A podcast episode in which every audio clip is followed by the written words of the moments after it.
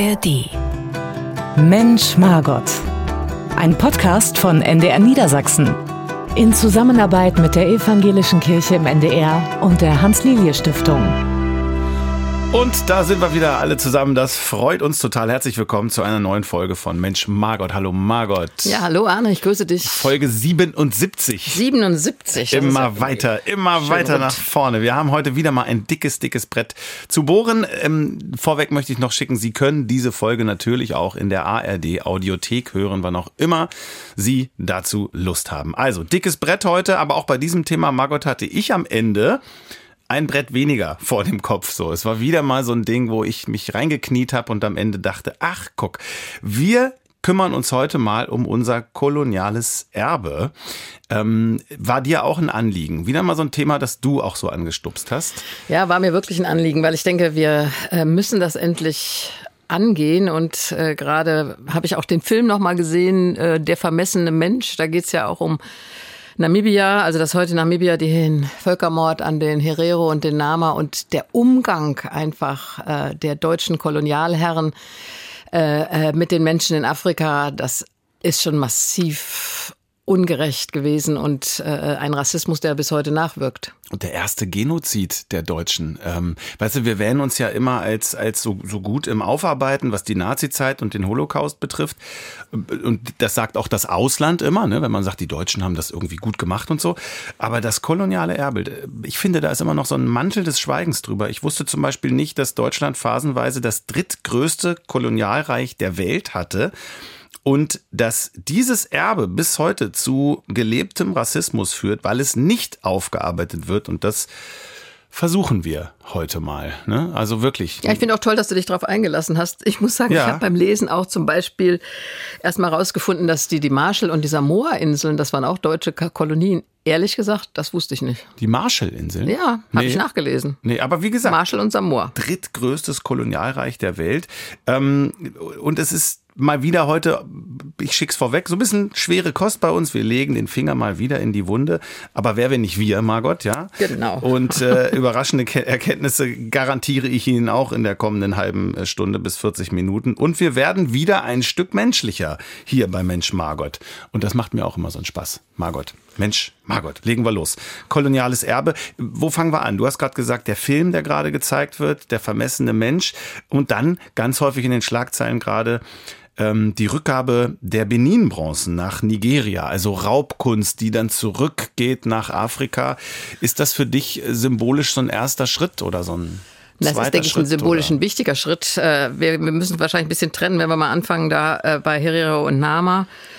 Da hat es ja lange gedauert, bis die koloniale Schuld anerkannt wurde und dieser Völkermord auch Völkermord genannt wird. Und jetzt habe ich auch nochmal nachgelesen, also es war noch bei Helmut Kohls Besuch überhaupt kein Thema. Dann war Heidemarie Wischorek-Zoll mal als Entwicklungsministerin da und hat um Vergebung gebeten mit der Vaterunser. Bitte vergib uns unsere Schuld. Das wurde in Namibia sehr aufmerksam wahrgenommen. Aber dann hat sich der Bundestag erstmal wieder davon distanziert, bis jetzt Anerkennung als Völkermord da ist. Aber jetzt sagen die Herero und die Nama, das ist ja gar nicht mit ihnen verhandelt worden, sondern mit der Regierung.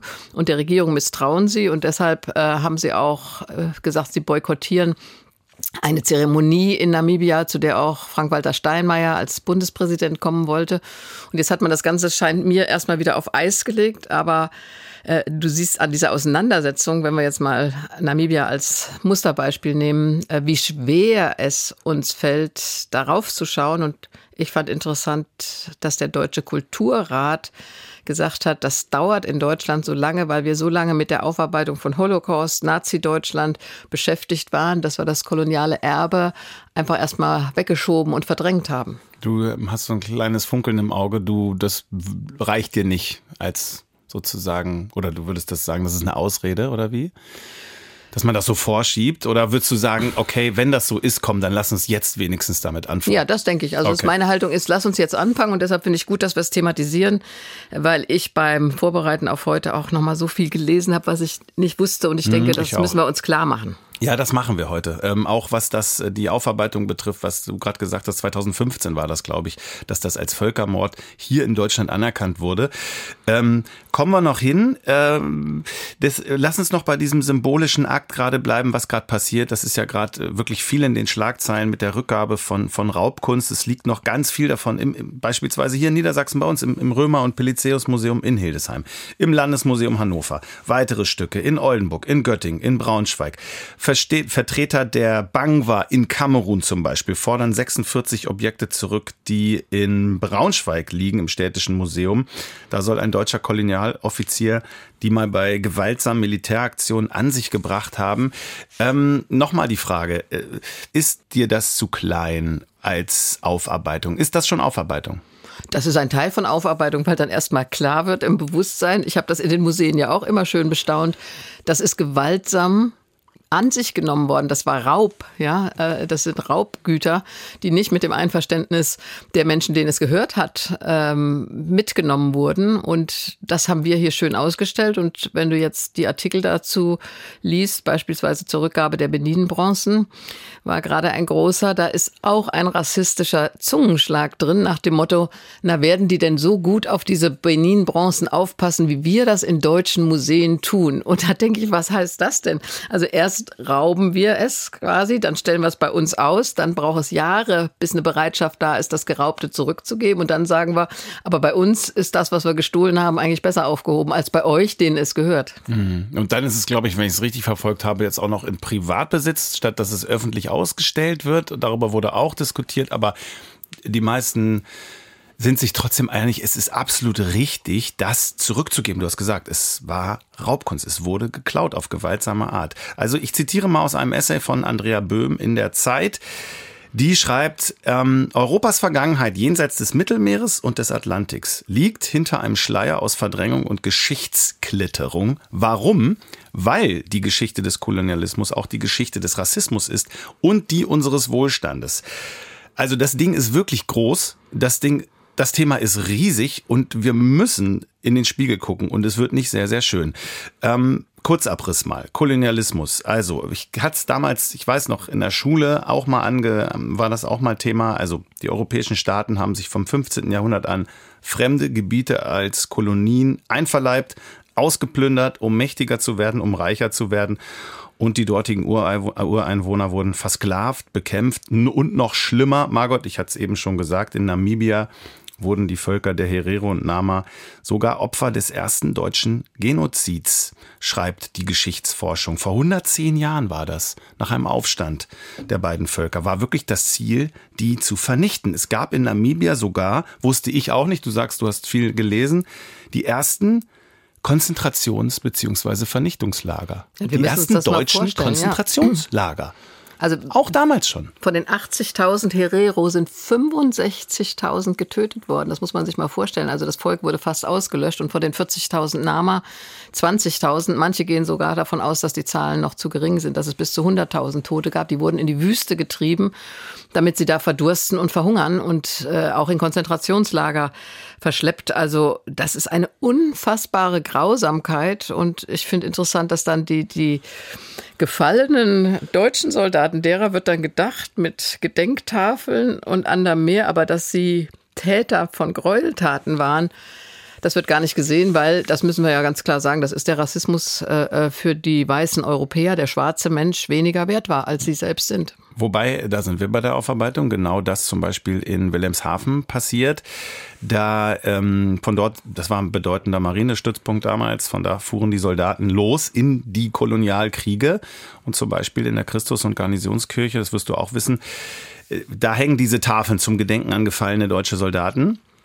Und 2005 beschloss die Gemeinde, dass auch auf jeden Fall die anderen Opfer der Genozid genannt werden muss und haben da eine Gedenktafel vor die alten Marmortafeln angebracht, dass das in den Kontext gesetzt wird. Also die Kirchen haben damit auch zu tun und ich finde, das ist schon mal ein guter erster Versuch, aber der Versuch wird auch wieder kritisiert, weil manche sagen, so elend, wie die Opfer da fotografiert wurden, haben sie bestimmt nicht eingewilligt, dass dieses Foto von ihnen gemacht wird und wir dieses Foto jetzt ausstellen, ja, weil es wirklich ein grausames Foto ist. Und insofern merkst du, wie schwierig es ist, damit umzugehen. Total.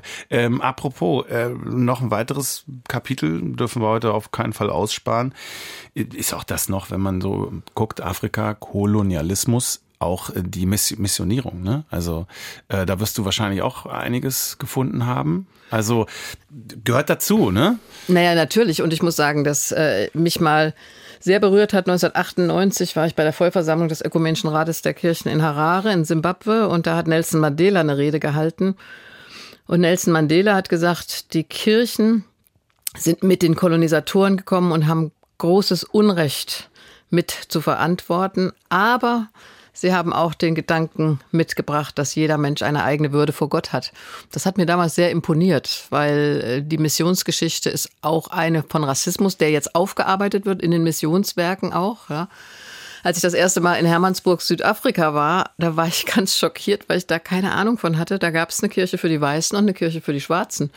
Und die Kirche für die Weißen sah wesentlich besser aus. Und es in den Akten von Hermannsburg ist auch nachzulesen, dass den Missionarsfrauen gesagt wurden, sie sollten darauf achten, dass ihre weißen Kinder nicht mit schwarzen Kindern spielen.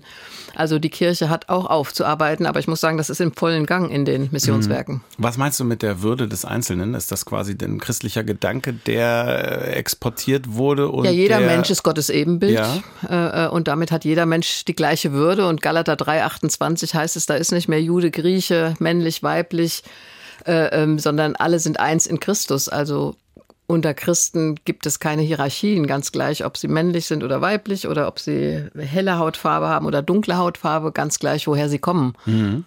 Also, okay. Im Prinzip, hat die Kirche das nicht immer, das will ich auch klar sagen, das weiß ich, aber genau, okay. Im Prinzip ist es so, jeder Mensch ist gleich wert und jeder Mensch ist Ebenbild Gottes.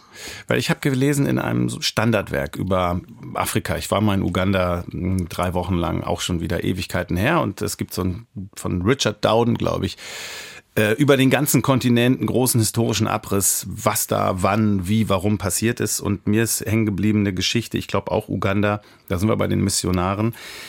Das war so, ist immer noch das Paradies auf Erden, ja. Es ist direkt am Äquator, fruchtbare Erde, 2-mal im Jahr Ernte. Da wachsen, ich übertreibe jetzt, aber da wachsen quasi die Früchte in den Mund. Und dann kommen da aus dem Norden von uns Missionare hin und denken sich, boah, Wahnsinn, die brauchen hier ja sich gar nicht groß, ich sag jetzt mal so, zu strecken und hart arbeiten, dieser christliche Arbeitsethik, weshalb man am Wochenende in die Kirche geht, um sozusagen, ja, wie nennt man das denn, auch zu funktionieren oder irgendwie Gottesfurcht und Gehorsam in sich zu tragen, in der Hoffnung quasi auf ein besseres Leben im nächsten Leben. Aber das ist jetzt nicht die Theologie von heute, bitte Arne. Nein, ich wollte nur... ja, die Missionare damals gerne. Ich komme auf Folgendes, denn damals sozusagen war die Idee, wie kriegen wir denn jetzt hier die Eingeborenen dazu, unser Ding hier mitzuspielen? Und in diesem Buch wird es beschrieben, dass eine Idee dazu war, sie erstmal dazu zu bekommen, dass sie auch arbeiten, dass sie, warum sollen sie arbeiten? Um Geld zu verdienen. Warum sollen sie Geld verdienen? Damit sie sich Tabak kaufen können. Also in dieser Episode wird beschrieben, dass sozusagen die Missionare den Tabak, der ja wiederum aus Amerika kam, eingeführt haben, um eine Abhängigkeit zu erzeugen, um die Eingeborenen in diese Knechtschaft der Arbeit zu führen, um dann am Wochenende fleißig im Sonntagsanzug in die Kirche zu gehen und ja, auf ein besseres Jenseits zu hoffen. Ja, also auch sagen, ein dunkles Kapitel. Also es war tatsächlich ein rassistischer Grundgedanke zu sagen, wir müssen diese in Anführungsstriche wilden Barbaren zähmen. Ich will nochmal Hermannsburg, Südafrika nennen. Da ist ein Foto, was mich damals ganz berührt hat. Da ist also eine deutsche Frau aus Hermannsburg, kannst du dir vorstellen, ein strenges Sittenkleid bis oben geschlossen mit Haube in Schwarz und mehreren Unterröcken. Und neben ihr steht eine barbusige junge Afrikanerin, die nur einen Lendenschurz hat. Und das hat die natürlich in ihrem moralistischen, körperfeindlichen Denken völlig irritiert. Und mit der Taufe sollten die Menschen sich dann eben verhüllen, die Frauen auch ganz verhüllen sozusagen. Mhm. Im Verhüllen haben es die Religionen da immer.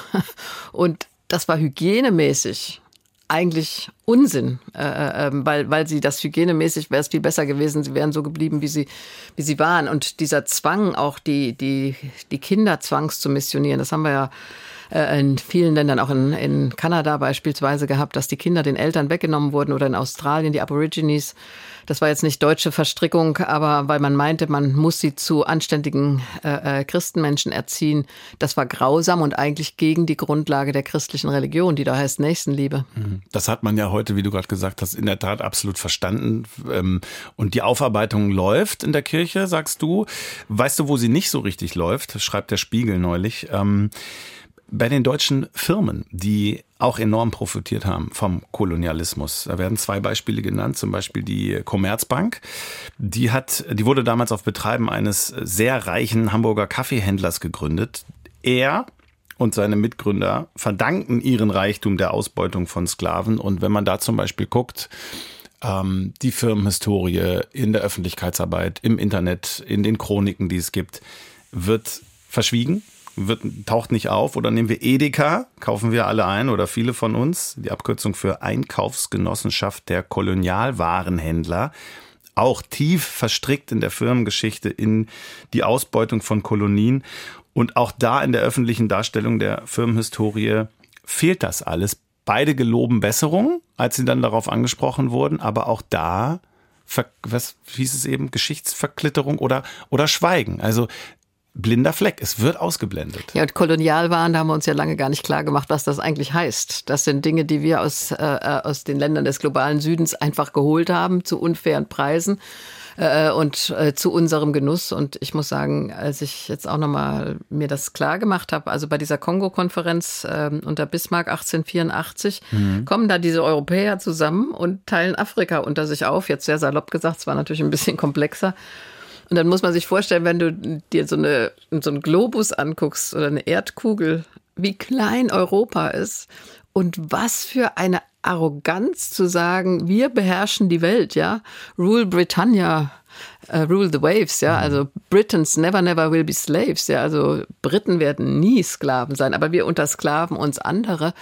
Was da auch für eine überhebliche Haltung drin war, dass diese kleinen Länder aus Europa, Portugal oder so eine ganze Kontinente beherrschen. Und diese überhebliche Haltung, ne, die wurde ja dann legitimiert damit, dass man gesagt hat, okay, die weiße Rasse steht über überhaupt das Wort Rasse, ja, also da kommen wir dann ja auch noch zum Rassismus, zu heutigem Rassismus auch noch, also schieben wir mal ganz kurz noch vor uns her, kommen wir noch später hin, weil das ist ja das, weshalb wir heute darüber reden, weil das immer noch Bilder im Kopf sind, die zum Teil da sind und die zu Rassismus heutzutage führen. Nochmal zu der Aufarbeitung. Ich habe gerade die Firmen genannt, die ja auch Blut an den Händen haben. Es geht zum Beispiel auch anders. Nehmen wir mal die Niederlande. Da haben die Regierung, der König, die Zentralbanken und ein großer Finanzkonzern koloniale Verbrechen eingestanden, öffentlich bedauert. In Großbritannien gibt's The Guardian, großes Medienhaus, hat sich dafür entschuldigt, von Sklaverei profitiert zu haben und sich dazu verpflichtet, Millionenbeträge als Ausgleich zu zahlen. Denn da sind wir dann ja auch häufig so bei der Frage, ne? dass man, wie kann man das wieder gut machen. Naja, aber guck mal, in Großbritannien wurde jetzt zur Krönung von Charles ja von einigen gesagt, sie erwarten, dass der König die Schuld bekennt und um Vergebung bittet für das, in was das britische Königshaus an Versklavung und kolonialer Machtherrschaft auch verflochten war. Und dann haben sie schnell noch irgendwelche Diamanten aus der Krone rausgenommen, weil das, ich glaube, der größte Diamant, der in Afrika je gefunden wurde, der war in der Krone von Charles. Und dann irgendwie, um das nicht zum Skandal werden zu lassen, weil es inzwischen so viele Proteste gibt, haben sie jetzt schnell den Diamanten rausgenommen. Aber ich meine, das ist keine Aufarbeitung, sondern da war doch die Hoffnung da, dass er sich dazu irgendwie mal äußern würde. Die Chance hätte er ja.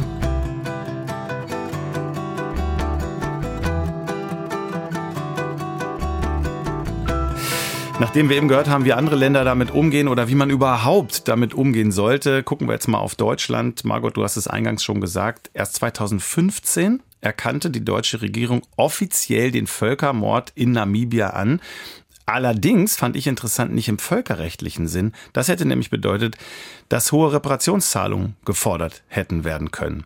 Stattdessen wurde mit der Wiederauflage einer Versöhnungsinitiative begonnen, bei der die deutsche Bundesregierung 1,1 Milliarden Euro anbot, über 30 Jahre verteilt. Ich weiß aber auch nicht, ob Geld davon schon geflossen ist, wie viel Geld davon geflossen ist. Dazu habe ich auch nichts gefunden. Nee. Ich weiß nur, dass die Nama und die Herero gesagt haben, sie wollen dann wenigstens wissen, wohin das Geld geht und dass es in Projekte geht zur Unterstützung der Nachfahren und nicht irgendwo versickert. Ja, in anderen Regierungen oder in der Regierung, die jeweils dran ist, aber eben nichts vielleicht mit den Völkern zu tun hat oder mit den Volksgruppen. Ist das für dich... Reicht dir das oder ist das halbherzig, wie wir das machen? Ich denke, es kann nur ein Anfang sein. Ich meine, wir müssen ja auch über andere Länder reden. Jetzt Burundi, Ruanda, Tansania, Kamerun, was das eigentlich bedeutet. Und ich fände wichtig, dass wir diese Spuren des Kolonialismus auch anschauen und zwar mit den Afrikanern zusammen. Was heißt das für die heute? Wie sehen sie dieses Erbe an? Und ich muss sagen, über China haben wir jetzt noch nicht gesprochen. Auch in China hat das ja Spuren hinterlassen. Und manchmal denke ich, wenn das angespannte Verhältnis heute zwischen Deutschland und China thematisiert wird, dann spielt das überhaupt keine Rolle. Wir haben ja auch eine Vergangenheit, eine koloniale Vergangenheit in China. Und insofern denke ich, ich finde es spannend. Ich finde auch gut, sich der Sache zu stellen und denke, wir müssen so weit gehen, dass das ganz klarer Teil des Geschichtsunterrichts in Deutschland beispielsweise wird. In meinem Geschichtsunterricht kam das nicht vor. Du sagst ja bei dir schon am Rande. Mhm.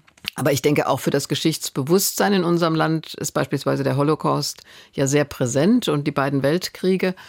Aber mir scheint, dass dieses koloniale Erbe in der öffentlichen Wahrnehmung minimal präsent ist. Und das sollte sich ändern. Total, sehe ich auch so.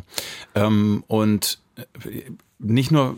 um das in der Schule zu lernen, um darüber zu diskutieren, wie kann man wiedergutmachen, sollte man Reparationszahlungen leisten. Ich glaube, ganz, ganz wichtig bei diesem Thema ist auch, dass man sich eben mit der Folge des Kolonialismus befasst. Und ja, da sind wir jetzt sag mal. Ja, nee, ich will nur sagen, das siehst du ja auch bei der Grenzziehungen, die stattgefunden haben. Ja. Die gingen ja oft gar nicht mit den ethnischen Gruppen einher, sondern das wurde am Tisch sozusagen, wurden da Länder konzipiert und die Probleme Afrikas heute hängen damit durchaus auch zusammen. Und ich habe immer den Eindruck, die Europäer gucken doch sehr herablassend auf Afrika. Da funktioniert nichts, großes Bevölkerungswachstum, aber die Wirtschaft wächst nicht und höre ich oft bissige, böse, herablassende Bemerkungen, aber zu sehen, dass unser Handeln als Deutsche damit zusammenhängt, das fände ich auch wichtig. Also auch diese Konflikte, die aktuellen, wurden durch Europäer geschürt vor vielen Jahren, genau.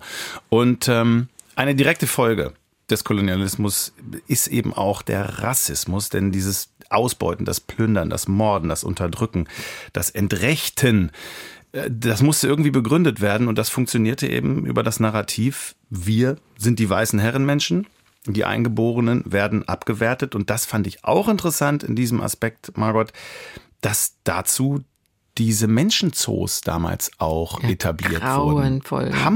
Hamburg als Ursprungsort, der Hamburger Geschäftsmann Karl Hagenbeck, kennen Sie alle den Namen, Hagenbeck, der Zoo, war mit seiner 1874 eröffneten Völkerschau einer der ersten, der diese Ausstellung zum Geschäft machte. Stark rassistisch, wir hören dazu mal den Historiker Jürgen Zimmerer von der Universität Hamburg. Sie werden ja ganz bewusst in einem exotisierten Setting eigentlich vorgestellt, aus dem man sie auch nicht rauslässt. Man zwingt sie ja auch, sich ihrer Kleider zu entledigen. Wir haben ja auch Berichte auf Kolonialausstellungen und Völkerschauen ausgestellten Menschen, zum Beispiel aus Afrika, die sich darüber beschweren, dass sie sich jeden Morgen quasi nackt ausziehen müssen. Also hat stattgefunden. Man hat diese Menschen nach Hamburg gebracht und nicht nur Hamburg, sondern hat die ausgestellt. Ja, man hat sie beguckt wie die Zootiere und jetzt muss jeder von uns sich mal vorstellen, wie mir das ginge, wenn ich mit meiner Familie irgendwo übers Meer geschippert werde, irgendwo hin, wo ich die Sprache nicht verstehe, wo ich gar nicht weiß, was los ist und werde da in den Zoo ausgestellt. Was für eine Erniedrigung, was für eine Demütigung. Erstmal das und dann wurden, um diese Völker herabzuwerten, sie auch noch bewusst primitiv inszeniert. Wir hören nochmal den Historiker Jürgen Zimmerer. Man stellt eigentlich Menschen in einer bewusst primitiv inszenierten Umgebung und Pose eigentlich aus. Und dadurch wird ein Menschenbild des Afrikaners, der Afrikanerin oder aus der Südsee als völlig anders und als zurückgeblieben und primitiv eigentlich transportiert.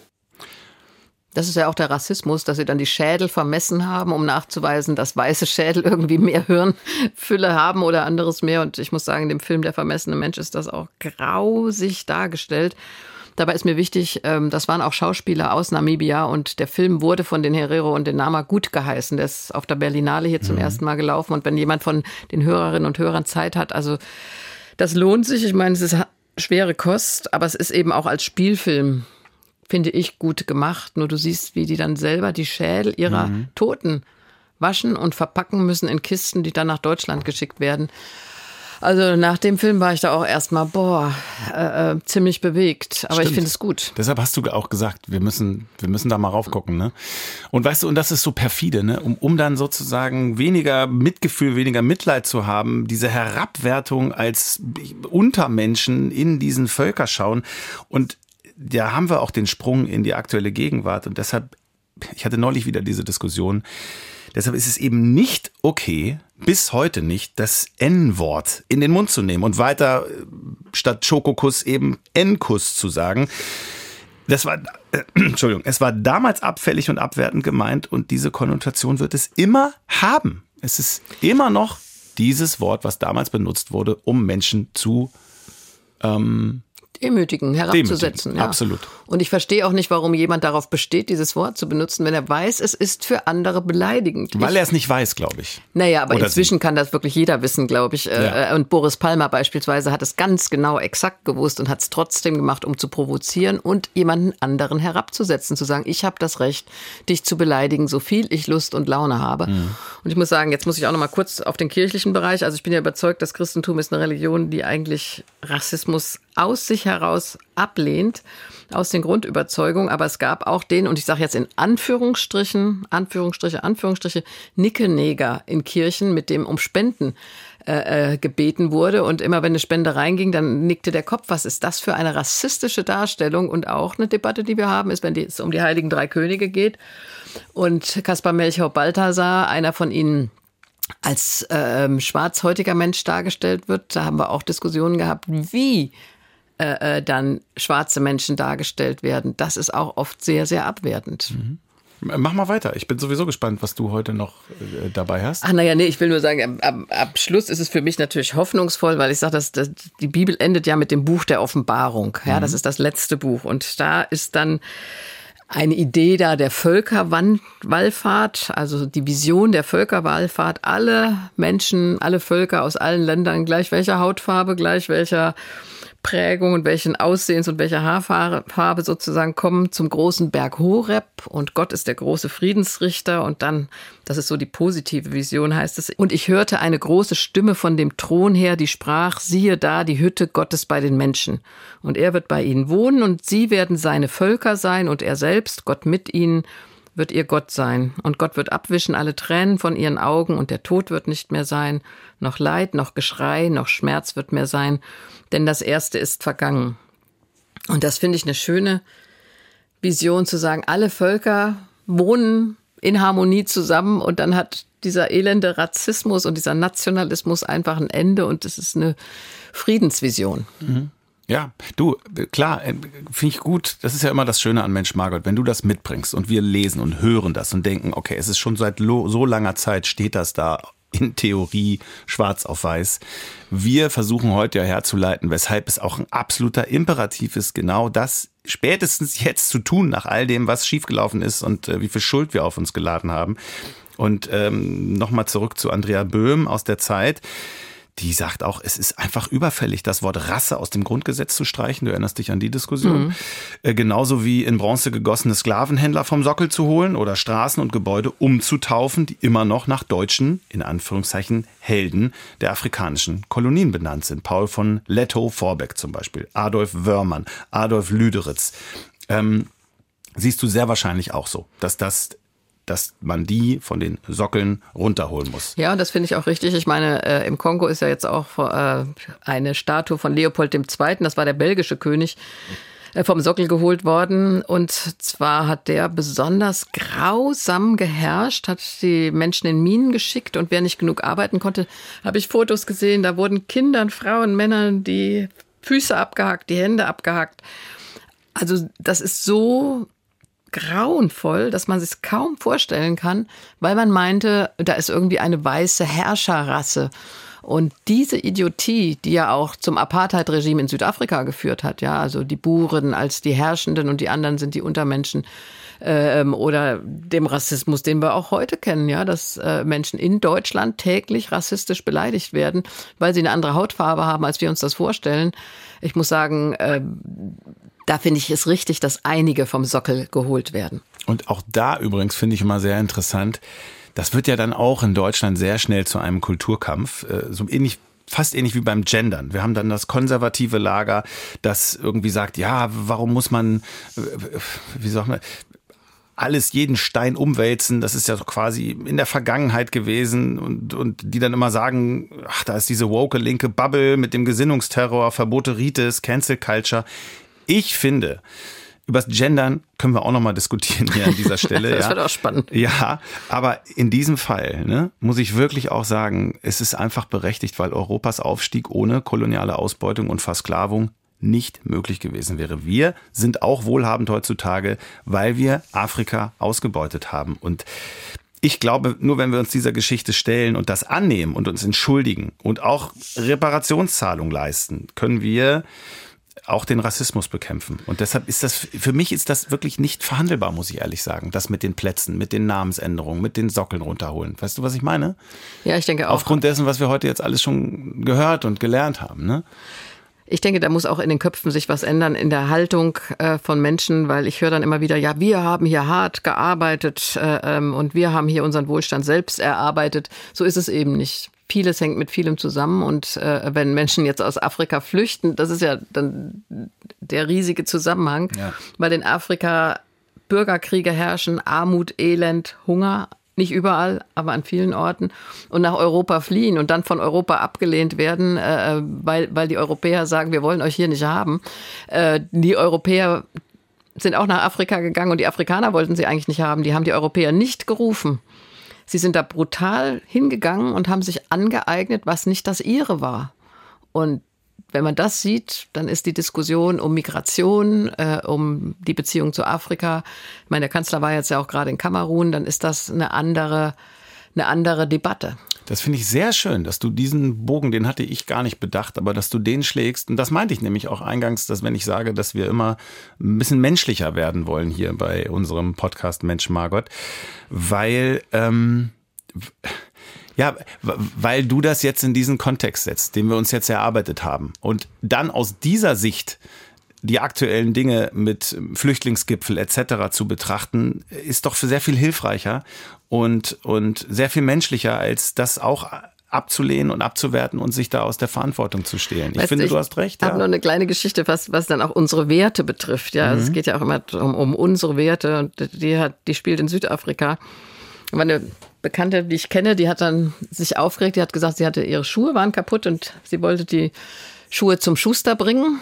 Zum schwarzen südafrikanischen Schuster. Und der hat gesagt, die wird er diese Woche nicht mehr annehmen. Er hätte jetzt diese Woche genug Schuhe repariert. Sie könnte nächste Woche wiederkommen. Und sie hat sich aufgeregt. Da siehst du, wo bleibt da der Fleiß? Und der wird seinen Laden nie vergrößern, anderes mehr. Und ich dachte, naja, der Mann lebt vielleicht so, wie viele hier sagen, wir müssten uns entschleunigen, wir müssten eine bessere Work-Life-Balance haben. Ja, sonst hat er nachher ein größeres Geschäft, ist aber völlig gestresst und hat Burnout.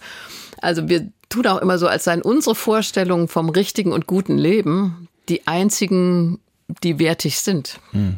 Das passt ein bisschen zu dem, was ich vorhin, diese Episode aus dem Buch in Uganda mit dem, das ist schon das Paradies gewesen und dann kommt man da hin und sagt, müsst es trotzdem anders machen. Ne? Das müssen wir eben auch sagen, Afrika ist ja auch einfach wunderschön in vielen Teilen. Ich war auch in Uganda, auch in Ruanda, ja, also das Obst, die Früchte, es sind auch herrliche Länder einfach, oder Kenia, ja. Leider funktioniert es oft nicht mit der anständigen Regierung, aber Afrika ist einfach nicht nur dieser verlorene Kontinent, als den er immer dargestellt wird, sondern es gibt einfach wunderschön, also ich war mal am Sambesi, Also es ist ein wunderschöner Kontinent auch. Ja, ich hatte auch diese 3 Wochen in Uganda, also wirklich wunderschön landschaftlich, aber auch die Menschen so. Also und auch da, ne, wenn du dann immer Entwicklungshilfe schön und gut, das ist ja auch quasi so ein Ausgleich, den man irgendwie zahlt, oder darauf verweisen Regierungen ja auch häufig, wenn es um Reparationen geht, dass sie sagen, ja, wir haben ganz viele Milliarden, schicken wir nach Afrika, und das ärgert mich dann auch immer, wenn dann da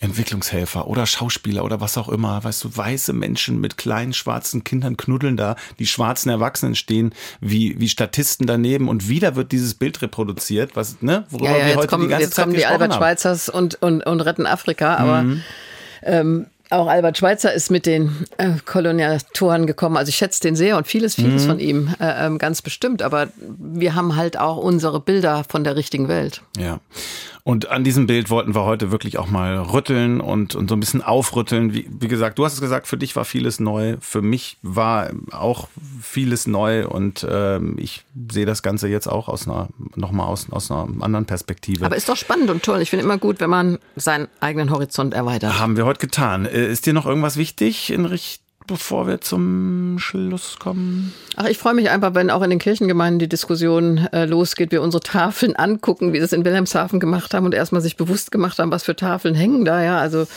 wir streiten heute um manche Kirchenfenster und wer die spendiert oder nicht spendiert, aber was da manchmal hängt in unseren Kirchen, und auch, dass wir die Missionsgeschichte wirklich angucken. Und ich meine, Niedersachsen mit dem Hermannsburger Missionswerk und auch Bleckmar von der selbstständig evangelischen lutherischen Kirche, dass wir das anschauen ohne Angst, sondern sagen, hingucken, transparent machen, aufarbeiten, das ist das Richtige, ohne zu sagen, wir müssen vertuschen, verstecken, da darf kein Schatten drauf fallen, sondern ich finde immer, Transparenz, Offenheit ist die beste Möglichkeit, um einen Schritt nach vorne zu gehen. Und ich glaube auch Mut. Ich glaube, man muss auch wirklich ein bisschen mutig sein, und diesen Mut wünsche ich uns allen, um dieses Kapitel aufzuarbeiten, um das ähnlich gut aufzuarbeiten. Jetzt schließt sich der Kreis, wie viele auch aus dem Ausland sagen, dass beim Holocaust geschehen ist oder mit der Nazi-Zeit.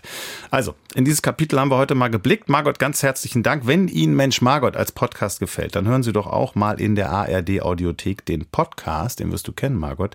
Du sollst nicht.